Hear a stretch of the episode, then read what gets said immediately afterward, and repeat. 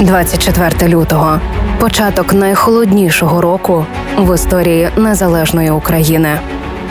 Особисті історії ведучих львівської хвилі у спецпроєкті Назара Гнатіва Рік без весни. І навіть після найтемнішої ночі завжди настає світанок. Я стала ближчою до, до Бога. Мене витягують діти. Мої діти є моїми натхненниками. Було дуже багато запитів. Перекладіть на українську, озвучте українською. Що надихає і дає сили ведучим львівської хвилі жити життя у цьому випуску спецпроєкту Рік без весни. Що схоже на те, що сказали великий Антонюк, сказали мені всі працівники львівської хвилі. Якби не вони, якби не ці хлопці і дівчата, які жертвують собою заради України, заради нас і з вами, все інше не мало б сенсу. Я настільки увірував в- з перших днів в ЗСУ. Вважаю, що були помилки там в інформаційній політиці, але все ж таки в загальному на початку все таки було правильний той меседж, типу, що можемо об'єднатися, ми мусимо всі об'єднатися.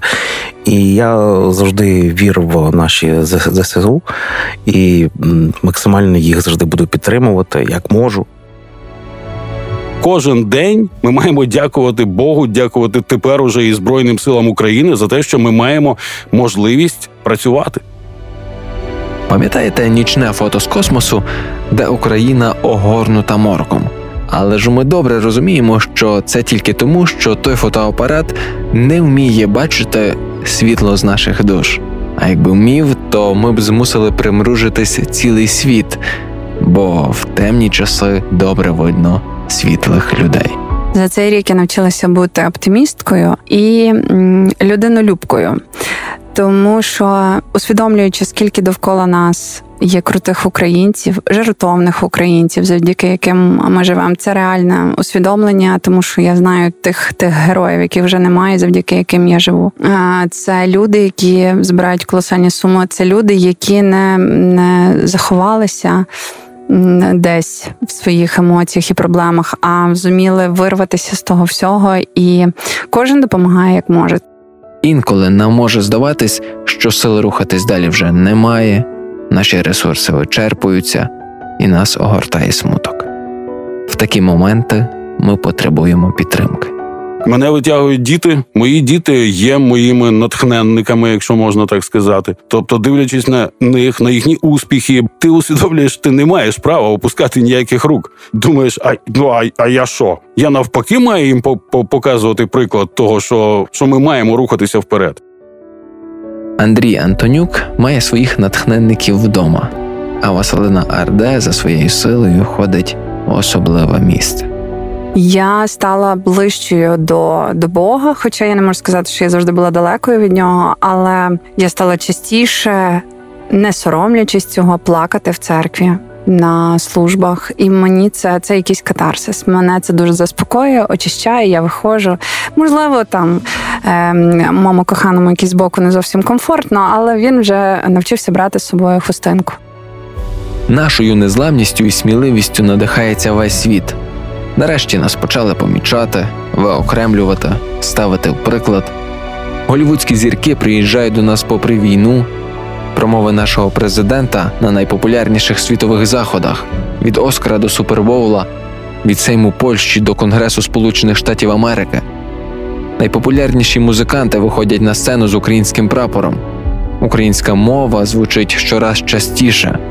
Чи могла б Віра Пузенко подумати, що український продакшн почне працювати на експорт?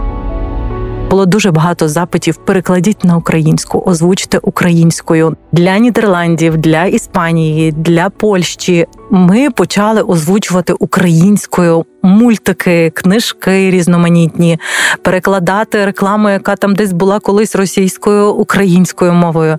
І це було так круто. Я так відчувала таку гордість. Я думаю, ми вже перемагаємо, і це, це круто. Оце мене фактично так тримало на плаву. Триматися на плаву, допомагати тим, хто допомоги потребує, бути світлом для тих, кому трохи темніше. Іншого життя в нас не буде. І, як любить казати Володко Лучишин, треба жити тут і зараз. Це найважливіше нам- намагатися жити життя. Це не означає, що, що ти забудеш про, про те, що відбувається в іншій частині країни. Це не означає, що ти забудеш, що війна. Якщо в тебе день народження, треба порадіти, що ти живий, і, і можливо навіть випити з друзями е, келих за те, що ти зустрів цей світанок. Чому ні? Лише сильні ми зможемо все пережити і діяти, бо попереду в нас дуже багато роботи. Будь-що велике, що ми отримуємо в житті, досягається важкою ціною. Я взагалі впевнена, що попереду у нас е, грандіозна перемога, і Україна стане однією з найвеличніших, найпотужніших держав у світі.